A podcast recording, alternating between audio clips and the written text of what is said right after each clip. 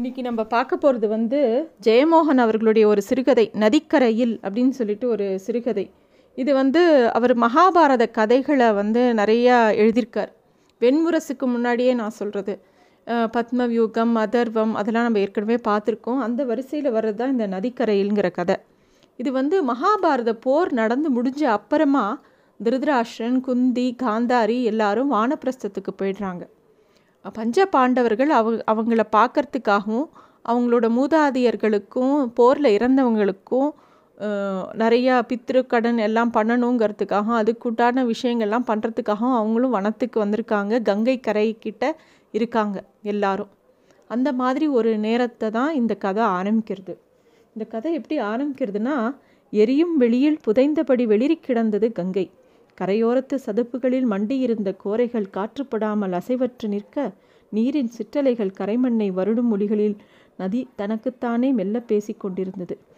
கரையோர மழை நிழலில் பீமன் வந்து பல பேரை வேலைக்கு அமர்த்தி இது பண்ணிட்டுருக்கார், சமையல் பண்ணிட்டுருக்கார். சூதர்கள்லாம் பெரிய பெரிய அண்டாக்களில் சாப்பாடு பண்ணிட்டுருக்காங்க. அதில் ஒருத்தர் வந்து இந்த சித்ராண்ணம் நன்னா இருக்கா அப்படின்னு சொல்லிட்டு பீமன் கிட்ட கொடுக்க, அவர் வாயில் போட்டு பார்த்து நீர்வள்ளி கிழங்கு கொஞ்சம் துவர்ப்பாக எடுத்து இதில் கொஞ்சம் பழங்களை நறுக்கி போட சரியாக போயிடும் அப்படிங்கிறார். உடனே அவர் சரின்னு கிளம்பி கொஞ்சம் பழங்களை எடுத்துகிட்டு போயிடுறார் அந்த சமயக்காரர். பீமனுக்கு மனசு ஒரு தவிப்போடையே இருக்குது. என்ன தான் இந்த வேலைகள்லாம் தான் மனசில் செலுத்தினாலும் மனசு நிலை கொள்ளாமல் இருக்குது. ஏதோ ஒரு கோபம் அவருக்குள்ளே வந்துட்டே இருக்குது. அப்போ பார்த்து தர்மர் அவரை நோக்கி வரார். தர்மர் வந்து, என்ன பீமா, சமையல்லாம் ஆயிடுதா அப்படின்னு கேட்குறார். பீமர் வந்து சித்ராண்ணத்தை வந்து ருசி பார்க்குறீங்களான்னு கேட்கும்போது தர்மருக்கு ஒன்றும் பெருசாக விருப்பம் இல்லை. தர்மர் வந்து ரொம்ப சோகமாக இருக்கார். அப்போ வந்து என்ன சொல்கிறார் வைத்தியர் அப்படின்னு கேட்டோடனே, என்ன சொல்வார், தூக்கம் இல்லாததான் காரணங்கிறார். எப்படி தூங்க முடியும், புத்திர சோகத்தோட தடல் இல்லை இருக்குது பெரியப்பாவுக்கு அப்படிங்கிற மாதிரி பெரிய தந்தையாரை பற்றி சொல்கிறார், அதாவது திருதராஷ்டிரனை பற்றி சொல்கிறார். அதை கேட்ட உடனே பீமனுக்கு கோபம் வருது. இன்னும் எல்லாருக்கும் தான் துக்கம், அவர் தான் கொஞ்சம் ரொம்ப ஓவராக சொல்கிறார் அப்படிங்கிற மாதிரி அவனுக்கு படுறது. இது வந்து திருதராஷ்டிரன் சொல்கிறது என்னமோ நம்ம குற்ற உணர்வை திருப்பி திருப்பி தொடர்ந்து தூண்டி விடுற மாதிரியே இருக்குது. நம்ம எல்லாருக்கும் தானே துக்கம் இருக்குது. திரௌபதிக்கு இல்லாத துக்கமா, குந்திக்கு இல்லாத துக்கமா, காந்தாரிக்கு இல்லாத துக்கமா, நமக்கு இல்லாத துக்கமா? நம்மளும் தான் நம்ம குழந்தைகளை இழந்திருக்கோம், எல்லாருக்கும் தான் அந்த துக்கம். சரி, நம்ம எதுக்கு இங்கே வந்து உட்காண்டிருக்கோம், நம்ம வந்து நாட்டை போய் கவனிக்க வேண்டாமா, அதுக்காக தானே இவ்வளோ பெரிய போர் பண்ணினோம் அப்படிங்கிறது பீமனோட கேள்வியாக இருக்குது. அதுக்கு தர்மர் சொல்கிறார், நம்மளை விட யுயுட்சுவும் தௌமியரும் ரொம்பவே நன்னா ஆட்சி பண்ணிட்டுருக்கா அப்படின்னு தர்மர் ஏதோ சொல்லணும்னு சொல்கிறார், பதில் சொல்லணுமேனு. அப்போ பேசாமல் நாட்டை அவர்கிட்ட கொடுத்துடலாமா அப்படின்னு பீமனுக்கு இன்னும் கோவம் வந்து கேட்குறான். உடனே தர்மர் பெருமூச்சு விட்டு சொல்கிறார், மந்தா, நீ உணவுலையும் பார்த்தன் பெண்கள்லேயும் தம்பியர் ஜோதிடத்துலேயும் அஸ்வத சாஸ்திரத்துலேயும் நான் தர்ம நூல்கள்லேயும் தேடுறது என்னது தெரியுமா அப்படின்னு கேட்குறார். நான் எதையும் தேடலை அப்படின்னு பீமர் கோபமாக சொல்கிறார். நாம் நம்மளை தேடுறோம், கலங்கம் இல்லாத மனசையும் சுதந்திரமான எண்ணங்களையும் கொண்ட பழைய பாண்டவர்களை நம்ம தேடின்னு இருக்கோம். ஆனால் நமக்கு அது கிடைக்காது. நம்ம வந்து, நீ உண்மையாக சொல்லு, நம்ம இந்த காட்டில் 14 வருஷம் அஞ்ஞான வாசத்தில் இருக்கும்போதும் எவ்வளோ சந்தோஷமாக இருந்தோம், ஒவ்வொரு சாப்பாடும் எவ்வளோ ருசித்து சாப்பிட்டோம், இப்போ நம்மளால் முடியறதா அப்படின்னு தர்மர் கேட்குறார். பீமனுக்கு கோவமாக வருது. எப்பயுமே நமக்கு வந்து ஏதாவது ஒன்று நம்மளோட இயலாமையை சொல்லி காட்டும்போது ஒரு கோபம் வரும் இல்லையா, அந்த கோபம் பீமனுக்கு வருது. வேகமாக கத்துறான், தீயை ஒழுங்காக மூட்ட மாட்டியா, அன்னத்தில் வந்து கருகல் வாட வருது பாரு அப்படின்னு அந்த சூதனை யாரையோ திட்டுறான். திட்டின்றே பேசி, அதாவது தர்மர் மேலே கோபம் வருது, அங்கே காட்ட முடியலன்னு ஒரு மத யானைக்கு உண்டான கோபம் மாதிரி வருது பீமனுக்கு. உடனே தர்மர் புரிஞ்சுக்கிறார், வந்தா உன்னை சீன்ற நோக்கம் எனக்கு இல்லைப்பா, இருந்தாலும் ஒரு விஷயம் சொல்ல வந்தேன். சத்தியபூர் சீடர் வந்து இங்கே வரார், பிதாமகர் கிருஷ்ணத்வாபாயனர் இங்கே வராராம், மகாவியாசர் இங்கே வராராம் அப்படின்ன உடனே இன்னும் கோபம் வருது பீமனுக்கு. எதுக்கு, நம்மளை பார்க்கறதுக்கு தான், வேறு எதுக்கு அப்படின்னு தர்மர் சொன்னோடனே, இன்னும் யாரெல்லாம் இன்னும் பாக்கி இருக்கான்னு பார்க்கறதுக்கா கணக்கு எடுக்க வராரா அப்படின்னோடனே தர்மர் சொல்கிறார், பித்ருக்களோட நிந்தை ரொம்ப பாபமானது, வீட்டில் இருக்கிற மூத்தோரை நிந்தனை பண்ணக்கூடாதுப்பா, அது மகா பாபம் அப்படின்னு சொன்னோடனே பீமனுக்கு என்ன சொல்கிறதுன்னு தெரியல. அப்போ வந்து தர்மர் வந்து நான் கொஞ்ச நேரம் நீராட போகிறேன், நீயும் வரதுனா வான்னு கூப்பிட்டோன்னே பீமனும் போகிறான். ரெண்டு பேரும் கங்கையில் விழுந்து மூழ்கி நீராடுறான். அப்போ ஒரு பெரிய முதலை வருது. பீமன் வந்து அந்த கோவத்தை அந்த முதலைக்கிட்ட காமிச்சு முதலையை அப்படியே கொன்று தூக்கி எறிகிறான் தண்ணிக்குள்ளேயே. அப்போ வந்து இவர் சொல்கிறார், தர்மர் சொல்கிறார், நாளைக்கு மத்தியானத்தோட நீர்த்தார்கடன் முடியறது, இன்னும் நம்ம என்ன கொடுக்கணுமோ நீர்பலி கொடுக்கணுமோ அதெல்லாம் நாளைக்கு மத்தியானத்தோடு முடிஞ்சிரும், அதுக்கப்புறமா நம்ம கிளம்பிடலாம் அப்படிங்கிற ஒரு விஷயத்த சொல்கிறார். அப்போ வந்து பீமன் சொல்கிறான், நான் வந்து நாட்டுக்கு வரல, நான் தெற்கு திசை நோக்கி பயணம் பண்ணலான் இருக்கேன் அப்படின்ன உடனே தர்மர் சொல்கிறார், அர்ஜுனனும் ஏதோ நாகலோகத்துக்கு போக போகிறேங்கிறான், நகுலன் ஏதோ காந்தாரத்துக்கு போக போகிறேங்கிறான், நாம் தான் எங்கேயுமே போக முடியாது, ஏன்னா நான் பாரத வருஷத்தோட சக்கரவர்த்தி ஆயிற்று அப்படின்னு சொல்லி அழுத்துக்கிறான். ஏன்னா இவ்வளோ கடுமையான ஒரு பாரத போர் பண்ணி அதுக்கப்புறம் கிடைச்ச ராஜ்யத்துலேயும் ஒன்றும் பெரிய சந்தோஷம் இல்லை தர்மருக்கு. பீமன் வந்து நீரில் மூழ்கிறான். ஆனாலும் அவனுக்கும் மனசு ஏதோ சஞ்சலமாகவே இருக்குது. எதுக்கு வரார் வியாசர் அப்படிங்கிற ஒரு எண்ணம் மனசில் ஓடிகிட்டே இருக்குது தர்மருக்கும் பீமனுக்கும். எதுக்கு ஏதாவது தர்ம விசாரமாக இருக்கும், உங்களுக்கும் பொழுதுபோகும், முதியவருக்கும் சித்திரானம் பிடிக்குமா இல்லை குரங்கு உணவு தானா அப்படின்னு கேட்குற பீமன்.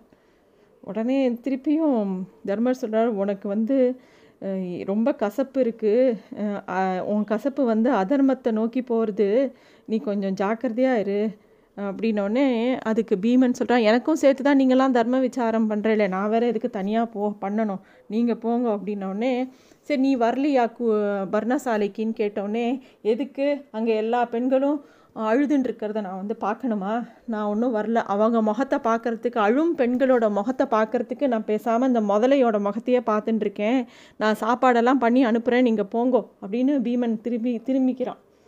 தர்மருக்கு ஒரு மாதிரி என்ன பண்ணுறதுன்னு தெரியல. தம்பியை சமாதானமும் படுத்த முடியல, தன்னோட கடமையை நினச்சும் கவலையாக இருக்குது.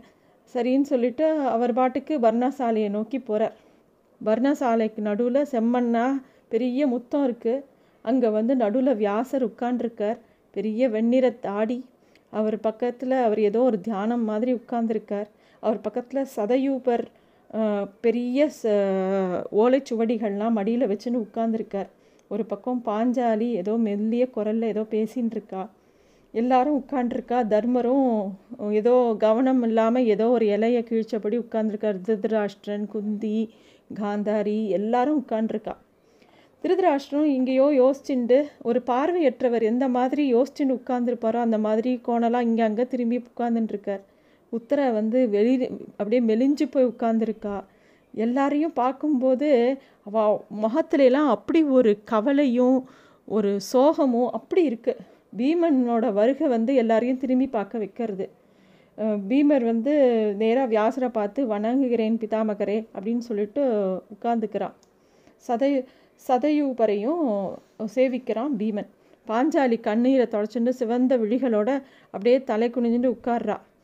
பீமனுக்கு பாஞ்சாலி அழுதாலே மனசு கேட்காது, அவனுக்கு அதை பார்க்கும்போதே மனசு விம்மருது. அப்படியே உட்கார்ந்துருக்கான். அப்போ தர்மன் வந்து திரும்பி பார்த்து, தம்பி தாத்தா பெருங்காவியம் ஒன்று எழுதியிருக்காராம் அப்படின்னு சொல்கிறா பீமன்கிட்ட. பீமன் வந்து ஓஹோ அப்படிங்கிற மாதிரி பேசுகிறான். குருக்ஷேத்திர மகாயுத்தத்தை மையமாக கொண்டு குரு வம்சத்தோட வரலாற்றை அவர் வந்து வृஷ்ணி குலத்தோட வரலாற்றையும் விரிவாக சொல்கிற காவியமா அது அப்படின்னு சொல்கிறான். அங்கே ஒரு சங்கடமான ஒரு அமைதி நிலவருது தர்மன் இப்படி சொன்ன உடனே. திருதராஷ்டிரன் பேச்சு எடுக்கிறான். தந்தையே, எனக்கு புரியல, என் மூடத்தனத்தை நீங்கள் மன்னிக்கணும், நான் படிக்காதவன் தான், என் மனசும் இருட்டானவன் தான், ஆனால் இந்த பேரழிவோட கதையை நீங்கள் எதுக்கு எழுதணும், உங்கள் உதிரத்தில் பிறந்த எல்லா குழந்தைகளும் காம குரோதத்தினால சண்டை போட்டுன்னு அழிஞ்சதை எழுதுறதுல உங்களுக்கு என்ன பெருமை அப்படின்னு கேட்குறான். வியாசர் அப்படியே பெருமூச்சு விட்றார். இந்த கேள்வியை நானே எனக்கு மனசுக்குள்ளே 10 வருஷமாக கேட்டுன்னு இருந்தேன். என் மனசு கொஞ்சம் கொந்தளிச்சுட்டு இருந்தது. இந்த பாரத போர் நடந்தவுடனே என் கண்ணு முன்னாடியே என் ரத்தங்கள் ஒன்றுக்கொன்று சண்டை போட்டுன்னு மடியறதை பார்க்கும்போது என் மனசு என் நிலையில் இல்லை. பாரத வருஷம் முழுக்க அலைஞ்சேன், ஆனால் எங்கே பார்த்தாலும் மக்கள் இந்த போரை பற்றியே பேசின்னு இருக்கா. நான் விரும்பினாலும் விரும்பாட்டாலையும் இந்த போர் வந்து மானிட குலத்தில் ஞாபகத்தில் ரொம்ப நாள் இருக்க போகிறது. இந்த போர் ஒவ்வொரு மானுடர் மனத்துலையும் நிகழும் போர் இல்லையா, இது சாதாரண போரா அப்படின்னு வியாசர் வந்து அப்படியே பெருசாக சொல்ல ஆரம்பிக்கிறார். அப்புறம் சொல்கிறார், நான் வட தண்டகாரண்யத்தில் ஆதிக்கவியான வால்மீகியை போய் சந்தித்து அவரை போய் சேவித்தேன். ஒரு மண்டலம் அவரோட இருந்தேன். முதிர்ந்து பழுத்து உதிரும் தருவாயில் அவர் இருந்தார். என்னோட இம்சைகளை நான் சொல்லாமையே அவர் புரிஞ்சுட்டார். ஒரு சைத்திர பௌர்ணமி அன்னைக்கு என்னை கூட்டு அவர் சொன்னார், அதாவது இந்த காவியத்தை நீ எழுதணும், இந்த விஷயத்தை நீ எழுதணும் அப்படின்னு சொல்லிட்டு அவர் ஒரு பெரும் தராசு பற்றி சொன்னார். நீதியும் அநீதியும் கருணையும் கொடூரமும் அழகும் கோரமும் ஆக்கமும் அழிவும் எல்லாம் ரெண்டு தட்டு மாதிரி. தராசுக்கு எப்பவும் சஞ்சலம், தராசுங்கிறது எப்பவும் சஞ்சலம் கொண்டது. அப்புறம் அந்த கங்கையை சுட்டி காட்டி அந்த ஆதி கவி என்ன சொன்னார் தெரியுமா? மகாகவி மகாகாவியம்ங்கிறது கங்கையை போல, கங்கோத்திரியில் சின்ன குடம் போன்ற ஊற்றிலேருந்து தான் இந்த கங்கை பெருசாக பிரவாகமாக வருது, இவ்வளோ பெருசாக. அது மாதிரி ஒரு சமநிலையை குலையும் போது ஒரு சலனத்தில் பிறக்கிற நதி மாதிரி இந்த சலனத்தில் உருவான இந்த கவி, அதாவது இந்த பாரத போர், இந்த பெரிய குரு வம்சமோட விஷயங்கள் எல்லாமே நீ எழுதி வைக்கணும். இது காலம் கடந்து நிற்கும், உன் சொற்கள் ஒரு நாளும் அழியாமல் இருக்கட்டும் அப்படின்னு எனக்கு வாழ்த்தி தன்னோட எழுத்தாணி எனக்கு கொடுத்தார். நான் கண்ணீரோடு அதை பெற்றுண்டு மறுநாளே அங்கேருந்து கிளம்பி உத்ராவணத்தை அடைஞ்சு வர்ணசாலையில் உட்காண்டேன். இந்த பெருங்காவியத்தை எழுத ஆரம்பித்தேன். 6 வருஷத்தில் இதை எழுதி முடித்தேன். என் வாழ்க்கையோட நோக்கமே இதுதான்ங்கிற தெளிவு எனக்கு வந்தது. தர்மா தர்ம போரின் முடிவில்லாத கதை இது அப்படின்னு சொல்கிறார் வியாசர். சதயூதரை பார்த்துக்கிறார். அவர் சுவடிகளை திருப்பி எடுத்து எடுத்து கட்டின்னு இருக்கார், ஒன்று ஒன்றா எடுத்து. வியாசர் தனக்குள்ளே உலாவை வச்சிருக்கிற ஏதோ ஒரு விஷயம் மனசுக்குள்ளே அவர் ஓடிகிட்டே இருக்குது. அவர் குரல் அப்படியே தனக்குள்ளே மங்கிறது. அப்புறம் அவரே சொல்ல ஆரம்பிக்கிறார், நான் கங்கோத்திரியின் முதல் ஊத்து, பெயரில்லாத பல்லாயிரம் சூதர்கள், மழையின் துளிகள், எல்லார் வழியாகவும் இந்த இந்த காவியம் அதோட பாதையை சென்றடையும். எல்லாருக்கிட்டையும் இந்த காவியம் போய் சேரணும். ஏன்னா இது இதில் எல்லாருக்கும் நிறைய விஷயங்கள் இருக்குது அப்படிங்கிற மாதிரி சொல்கிறார். ஆனால் நீ எல்லாமே போய் எப்படி எல்லா நீரும் இந்த மழைத்துளி எல்லா இடத்துலையும் இறங்கினாலும் எல்லாம் கடைசியாக கடலில் போய் சேர்ற மாதிரி இதுவும் அதுக்கு உண்டான இடத்துக்கு போய் சேரும் அப்படிங்கிறார். வியாசர் திருப்பியும் மௌனமாயிடுறார். இதெல்லாம் சொல்லிட்டு அவரோட மனசில் ஏதோ பெரிய உத்வேகம் வந்துட்டே இருக்குது. அதனாலும் அவர் மௌனமாக இருக்கார். தர்மர் அந்த மௌனத்தில் பாதிக்கப்பட்டவர் மாதிரி, பிதாமகரே, உங்களோட காவியத்தில் தர்ம அதர்ம பாகுபாட்டுக்கு என்ன ஆதாரத்தை வச்சுட்டுருக்கீங்க? எதை வச்சு இதுதான் தர்மம் இதுதான் அதர்மம்னு சொல்கிறேன் அப்படின்னு கேட்குறார். உடனே வியாசருக்கு எரிச்சலாக வருது இந்த கேள்வி. மானோட அனுபவத்தை தான் வச்சு எழுதியிருக்கேன் அப்படிங்கிறார். என்ன தர்மமும் அதர்மமும்னு பற்றி பேசினவுடனே திருதராஷ்டனுக்கு ஆத்திரமாக வருது. அவன் உடனே சொல்கிறான், என்ன தர்மம் அதர்மம்? ஜெயிக்கிறவன் தர்மவான், தோக்கிறவன் அதர்மி. இதுதானே உலக நீதி, இது மட்டும்தான். ஏன் பசப்புறீங்க தந்தையே? நாங்கள் உங்களோட காவியத்தை ஏன் எழுதினீங்கன்னு நான் அறியாத மூடன் இல்லை அப்படிங்கிற. அப்போ சதயூபருக்கு கோபம் வருது. வேறு எதுக்கு அவர் எழுதினார் நீங்கள் நினச்சிட்டு இருக்கீங்கோ அப்படின்னு கேட்குறார். வேறு எதுக்கு? உங்கள் பேரர்கள் மீது, அதாவது பஞ்ச பாண்டவர்கள் மேலே வந்திருக்கிற பெரும் பழியை தொடைக்கிறதுக்காக தான் நீங்கள் இது எழுதியிருக்கேன். நெஞ்ச தொட்டு சொல்லுங்கோ தந்தையே, இது பாண்டவர் புகழ்பாடும் பரணி அல்லவா? அவர்கள் செயல்களை எல்லாம் தர்மத்தை நிலைநாட்டும் முயற்சிகள் தானே நீங்கள் சித்தரித்துள்ளீர்கள் அப்படிங்கிறான். அதாவது இந்த மகாபாரதம் எழுதினதுக்கு காரணமே பாண்டவர்கள் பக்கம்தான் தர்மம் இருந்தது, துரியோதனன் பக்கம் அதர்மம்தான் இருந்தது அப்படிங்கிறதுக்கும், பாண்டவர்கள் இத்தனை பேரை அழிச்சதை நியாயப்படுத்துறதுக்கும் தான் இதை எழுதியிருக்கார் அப்படிங்கிற ஒரு கோபத்தை திருதராஷ்டிரன் அந்த இடத்துல பதிவு பண்ணுறான். அது மட்டும் சொல்லலை, வெற்றியின் பொருட்டு அவா செஞ்ச அதர்மங்கள் போர் தந்திரங்கள்லாம் சித்தரித்திருக்கீர்களா இதில் அப்படின்னு கேட்குறான். வியாசருக்கு அவனோட துக்கமும் கோபமும் புரியுறது. குழந்தை அப்படின்னோடனே போதும், தர்க்கங்களை கேட்டு கேட்டு என் காது புளிச்சு போச்சு. தர்ம நியாயங்களும் என் குழந்தை தொட உடச்சி தலை வெடித்து அவன் செத்து போகும்போது இதெல்லாம் எங்கே போச்சு அப்படின்னு கதறி அழறான் திருதராஷ்டிரன். பீமன் ஒரு நிமிஷம் அந்த துரியோதனனுக்கு வதம் பண்ண விஷயத்த சொல்லும்போதே பீமனுக்குள்ளுக்குள்ளே ஒரு சந்தோஷம் வருது, தான் தானே பண்ணினோங்கிறது. தர்மர் உடனே முறைக்கிறார் பீமனை.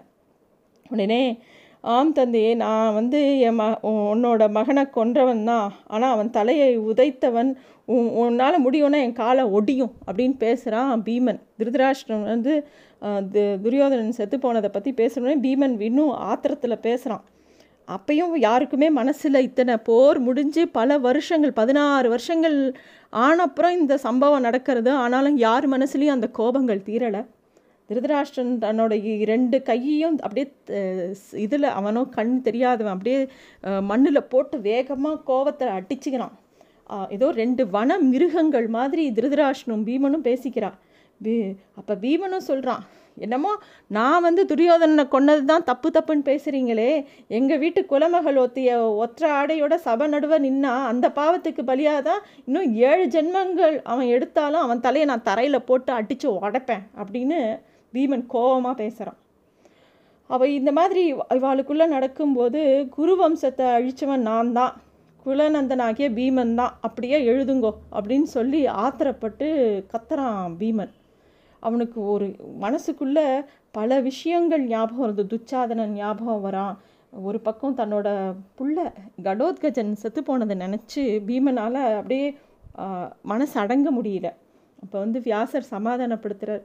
உட்கார் குழந்தை, உன் மனசு எனக்கு புரியறது அப்படின்னோடனே பீமன் சொல்கிறான்.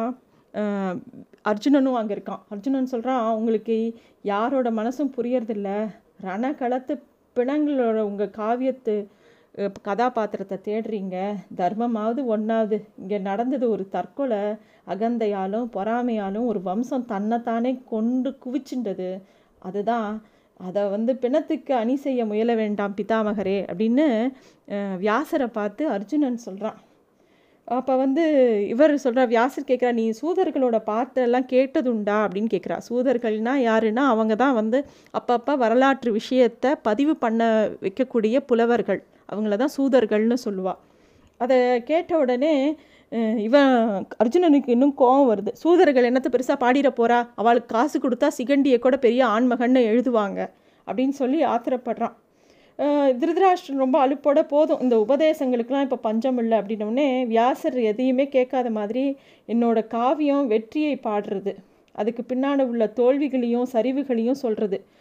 இந்த மகாபாரத காவியத்தை பற்றி அவர் சொல்லிகிட்டே வர தோல்விக்கு பின்னால் உள்ள மகத்துவங்களை பாடுறது, அன்புக்குள் வாழும் வெறுப்பையும் குரோதத்துக்கு ஊற்றுமுனையாக இருக்கிற அன்பை, ஆக்கம் அழிவு எல்லா விஷயத்தையும் பாடுறது. ஒருத்தனோட வாழ்க்கையில் இது எல்லாமே இருக்கும், அதை இன்னும் எல்லாரும் புரிஞ்சுக்கணும். என்ன நடந்தது, இது மூலமாக தர்மம் என்ன அதர்மம் என்ன, இதோட பிரவாகத்தை எல்லாரும் புரிஞ்சுக்கணும் அப்படிங்கிறது தான் என்னோட காவியம் சொல்கிறது அப்படின்னு அவர் சொல்கிறார். அப்போ அர்ஜுனன் கேட்குறான், இதனால் யாருக்கு என்ன பயன், விதவைகளுக்கும் அனாத பெற்றோர்களுக்கும் உங்கள் தர்மம் என்ன வழிகாட்ட போகிறது அப்படின்னு கேட்குறான். அப்போ திருப்பியும் வியாசர் சொல்கிறார், முடிஞ்சது குருக்ஷேத்திர போர், தர்ம போகிறது ஒருபோதும் அது முடியறதில்லை, நம்ம கற்றதை நம்ம சந்ததிகளுக்கு பயன்படும்படி நம்ம எழுதி வைக்க வேண்டாமா, அது நம்மளோட கடமை இல்லையா அப்படிங்கிறார். அர்ஜுனன் சிரிக்கிறான். பிதாமகரே, இந்த வயசுலேயும் நீங்கள் நம்பிக்கையோடு இருக்கிறது ரொம்ப சந்தோஷமாக தான் இருக்குது. ஆனால் நான் இது வரைக்கும் கற்றுண்ட பாடம் ஒன்றே ஒன்று தான், மனுஷ வாழ்வுங்கிறதே ஒரு பெரும் சரிவு. நம்ம ஒரு நல்ல விஷயத்துக்கு அடையிறதுக்காக பல விஷயங்களை இழந்து தான் ஒரு நல்ல விஷயத்தை அடையிறதுக்கு பல விஷயத்தை பலி கொடுக்குறோம். இது யாருக்கும் புரியாது இல்லை. நமக்கு அனுபவங்கிற ஒரு விஷயம் கிடைக்கணுங்கிறதுக்காக இளமைங்கிற ஒரு விஷயத்தை பலி கொடுக்குறோம். இதை நான் எல்லாருக்கும் சொன்னேன்னா என்னை மூடன்னு சொல்லுவாங்க. எனக்கு கிருஷ்ணருக்கு சொன்ன உபதேசங்கள் போதும், அதுவே எனக்கு இன்னும் அதோட வலிமையே என்னால் இன்னும் தாங்க முடியல, நான் கிளம்புறேன் அப்படின்னு அந்த இடத்த விட்டு நகர்றான் அர்ஜுனன். அப்போ தர்மர் சொல்கிறார், தாத்தா இந்த காவியத்தை படித்து காட்ட போகிறார் பார்த்தா அப்படின்னோடனே அர்ஜுனனுக்கு ஒன்றும் பெருசாக விருப்பம் இல்லை. கண்ணனோட சிறு காவியமே என் தலைமையில் இரும்பு கிரீடம் மாதிரி இருக்குது, போதும் போதும் அப்படின்னு எழுந்து போயிடுறான். மெல்ல பீமனும் எழுந்துக்கிறான். வந்தா நீ எங்கே போகிற அப்படின்னோடனே, எனக்கு பொதுவாகவே மானுட மொழியே புரியறதில்ல, நான் போகிறேன் சமையல் அப்போ கவனிக்க போகிறேன் அப்படின்னு எழுந்து போய்ட்றான்.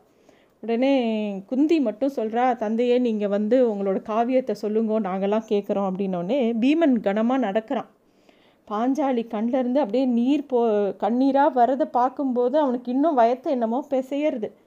கங்கையோட கரையில் கூட்டம் கூட்டமாக மறுநாள் நீர் பலி கொடுக்குறா. அப்போ பீமனோட கனத்த உடல் தரையில் அதிர்றது. பீமன் மெதுவாக கடைசியாக வரான். அப்போ அதாவது இந்த பெற்றோர்கள் எல்லாரும் என்ன பண்ணுறா, அவா பித்ருக்கடன், அப்புறம் அந்த போரில் செத்து போனவா எல்லாருக்கும் பிண்டம்னா சமர்ப்பிக்கிறான். பீமன் பெருமூச்சோடு நிற்கிறான். படித்துறையில் திருதராஷ்டிரன், தர்மன், வியாசன், சௌனகர் எல்லாரும் நிற்கிறான். தர்மர் வைதிக சடங்குகள்லாம் பண்ணுறதை பார்த்துட்டே இருக்கான். எல்லாரும் பார்த்துட்டு இருக்கா. அப்போ பீமன் வந்தவுடனே, சீக்கிரம் போய் குளிச்சுட்டு வா, உனக்காக தான் காத்துட்டுருக்கோம், இன்றைக்கி தான் கடைசி நாள் நீர்பலிக்கு அப்படின்னு சொல்கிறான். இது கூடவா உனக்கு ஞாபகம் இல்லை அப்படின்னு தர்மர் கேட்குற. பீமன் நீராடிட்டு எழுந்து வரா.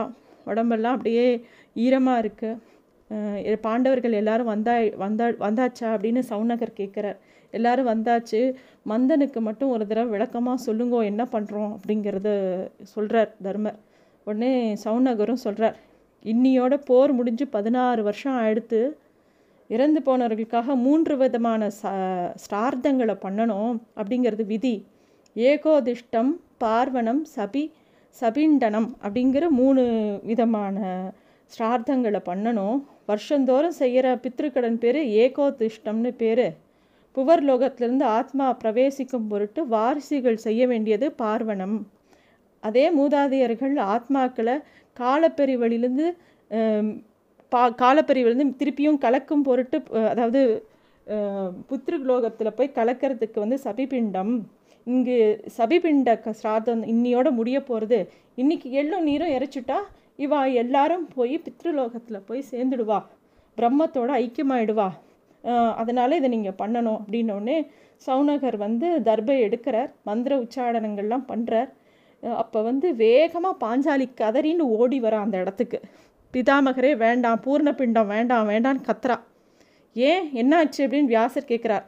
என் குழந்தைகள், அவளை நான் பார்க்கணும், இறந்தப்புறம் அவளை நான் பார்க்கணும் அப்படின்னு கதறா. என் குழந்தைகளை இந்த பாழும் மார்பில் நான் அப்படியே அணைச்சிக்கணும். என் செல்வங்களை, அவளை தீயில் எரிச்சதை நான் பார்த்தேன், அவள் எப்படி இருக்கான்னு எனக்கு தெரியணும் அப்படின்னு கதறா. அதனால் அவளை நீங்கள் பித்ருலோகத்தோடு கலக்க வேண்டாம், நானும் போனப்புறம் நான் அவளோட சேர்ந்து போகிறேன் அப்படிங்கிற மாதிரி அவள் கதறா. இது என்ன மூடத்தனம் திரௌபதி அப்படின்னு சொல்கிறார். ஆமாம், நான் மூட பெண் தான், வெறும் மூடம் ஜடம். நான் இது என்னால் பண்ணவே முடியாது அப்படின்னு, யாரும் பண்ணாதீங்கன்னு கதறா. பீமனுக்கு திரௌபதி அழுதாலே பயத்தை கலக்கும். அவ்வளோ பலசாலியாக இருந்தாலும், எத்தனை பேரே போரிட்டாலும், திரௌபதியோட அவனை பலவீனமாக்கும் எப்பயுமே. விருத்த தலையோட பல பெண்கள் அந்த இடத்துக்கு கரைக்கு ஓடி வந்துடுறா. எல்லாருமே அதே தான் சொல்கிறா, வேண்டாம் பிதாமகரே, பூர்ண பிண்டம் வேண்டாம் அப்படின்னு எல்லாரும் கதறா. என்ன சொல்கிறேள், எல்லாரும் தெரிஞ்சுதான் சொல்கிறேளா அப்படிங்கும்போது ஒரு வயசான பெண் முன்னாடி வரா. அவள் சொல்கிறா, மகா ஞானியே, 9 பிள்ளையும் 17 பேரப்பிள்ளைகளையும் நான் பறி கொடுத்துருக்கேன். மகாபாவி நான், 16 வருஷம் ஆறுது நான் தூங்கி. என் குழந்தைங்க வந்துடுவாங்கிற ஏதோ ஒரு நம்பிக்கையில் ஏதோ ஒரு அற்புதம் நடக்கும்னு நான் இருந்தேன். ஆனால் இன்றைக்கி நீங்கள் இந்த மாதிரி பிண்டத்தை சேர்க்க போகிறேன்னு சொல்லி என்னோட நம்பிக்கையில் மண்ணள்ளி போடுறேள். வேண்டாம், எங்கள் குழந்தைங்கள நாங்கள் பார்க்கணும் உத்தமரேன்னு எல்லாரும் அழறா. நான் என்ன செய்ய முடியும், நான் வெறும் கவிஞன் தான் அப்படிங்கிறார் வியாசர். பிதாமகரே, உங்களுக்கு தெரியும் எங்கள் குழந்தைங்க எங்கே அப்படின்னு ஒரு பொம்மநாட்டி கத்ரா. அவங்கெல்லாம் வீர ஸ்வர்க்கத்தில் இருக்காங்கம்மா, வீரர்களுடைய போகங்கள், வீரர்களுடைய மகத்துவங்களோடு அவங்கெல்லாம் சௌக்கியமாக இருக்கா அப்படிங்கிறா. அதை நீங்கள் எப்படி பார்த்தேள் அப்படின்னு எல்லாரும் கேட்குறா. நான் கவிஞன், நான் ஒரு சொல்ல எழுதுங்கும் போது என்னோட தியானத்தில் எல்லாமே எனக்கு தெரியும், ஞான திருஷ்டியில், அதுபடி தான் நான் சொல்கிறேன் அப்படின்னு ஒரு கிழவி மட்டும் சொல்கிறா. எங்களுக்கு எங்கள் குழந்தைங்க எப்படி இருக்குன்னு ஒரே ஒரு தடவை காட்டுங்கோ, நீங்கள் சொல்கிறது உண்மைன்னா ஒரே ஒரு தடவை காட்டுங்கோ அப்படின்னு எல்லாரும் கேட்குற. உடனே சரி அப்படின்னு சொல்லிட்டு வியாசர் என்ன பண்ணுறார், கங்கையை நோக்கி நிற்கிறார். அப்படியே கங்கை மேலே ஒரு மீன் துளி குதிக்கிற மாதிரி இருந்தது. அங்கே ஒரு பெரிய, அவரோட தியானத்தினால அங்கே ஒரு பெரிய ஒளியிலான நடைபாதை ஒன்று அமைக்கிறார்.